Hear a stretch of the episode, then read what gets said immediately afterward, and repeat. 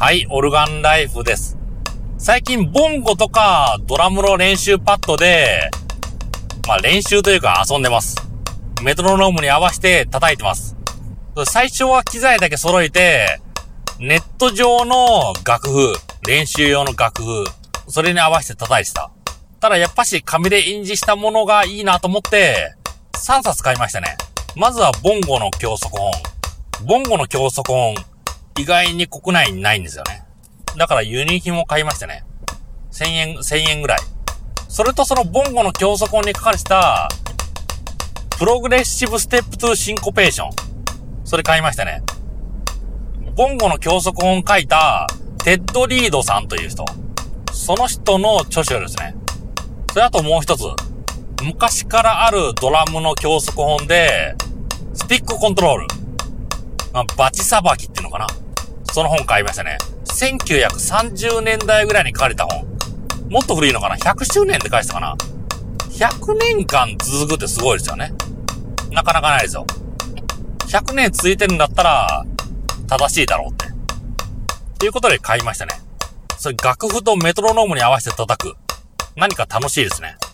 すごく楽しい。なんか境地に入るみたいな。あの、頭から雑念が吹っ飛ぶっていうか。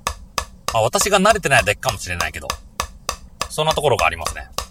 それなんか考える。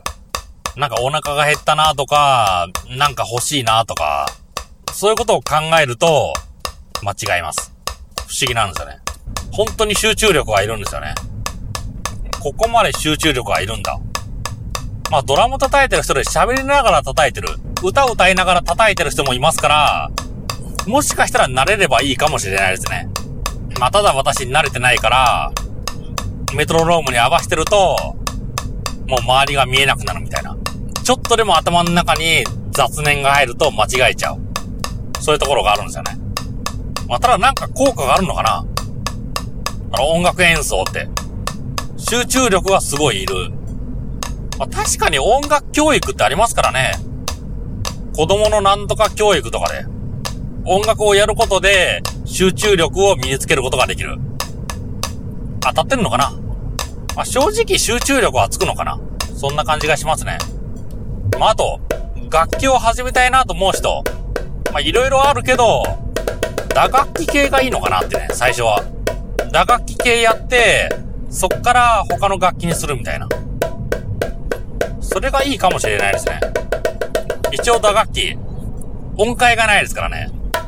音階がないから、これ楽と言ったら悪いかもしれないけど、まあ一つの要素がないわけですからね。だからその部分ではやりやすいのかな。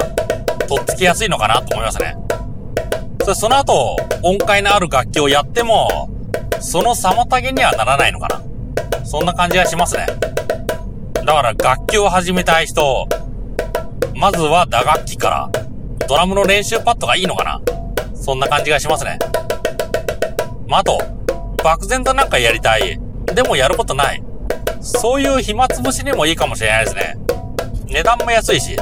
ドドラムの練習パッド3000円ぐらい。ドラムスティックが1500円。あとメトロノームが1000円。それも嫌だったらスマホのアプリケーション。安いですからね。そこでのめり込んだらスタンドを買ったりとかする。暇つぶしとしても面白いし、この後他の楽器に進んだとしても、リズム感って役に立つのかな。